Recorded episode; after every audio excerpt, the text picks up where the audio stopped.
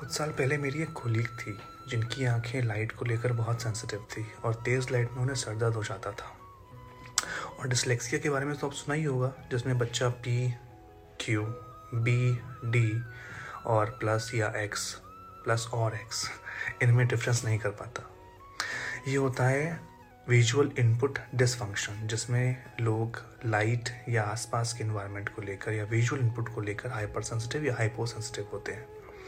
Hyper sensitive लोग थोड़ा सा ओवर रिएक्ट करते हैं चीज़ों को लेकर। उनको सर दर्द हो जाएगा या वो तेज़ लाइट में काम नहीं कर पाएँगे।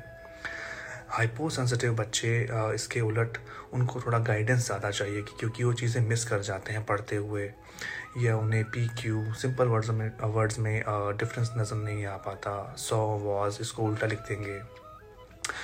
इनके लिए इंटरवेंशंस कुछ नहीं है, बस लाइफस्टाइल चेंजेस हैं जो आपको करने होंगे। हाइपर सेंसिटिव बच्चों के लिए आपको तेज़ लाइटें घर से हटानी होंगी। थोड़ा सा अनक्लटर्ड इन्वायरमेंट रखना होगा। विजुअली थोड़ा साफ़ लगे और कम से कम इनपुट बच्चे को मिले। बच्चा पढ़ रहा है, कोई काम कर रहा है तो उसके आसपास कोई मूवमेंट नहीं होना चाहिए। वो डिस्ट्रैक्ट हो जाएगा। हाइपो सेंसिटिव बच्चों के लिए आपको घर में थोड़ा सा ब्राइट कलर्स ब्राइट लाइट्स लगानी पड़ेंगी। उनको थोड़ा गाइडेंस ज़्यादा देनी पड़ेगी। पढ़ते हुए बाकी चीज़ें कवर रखें ताकि वो सिर्फ़ फोकस करके पढ़ पाएँ।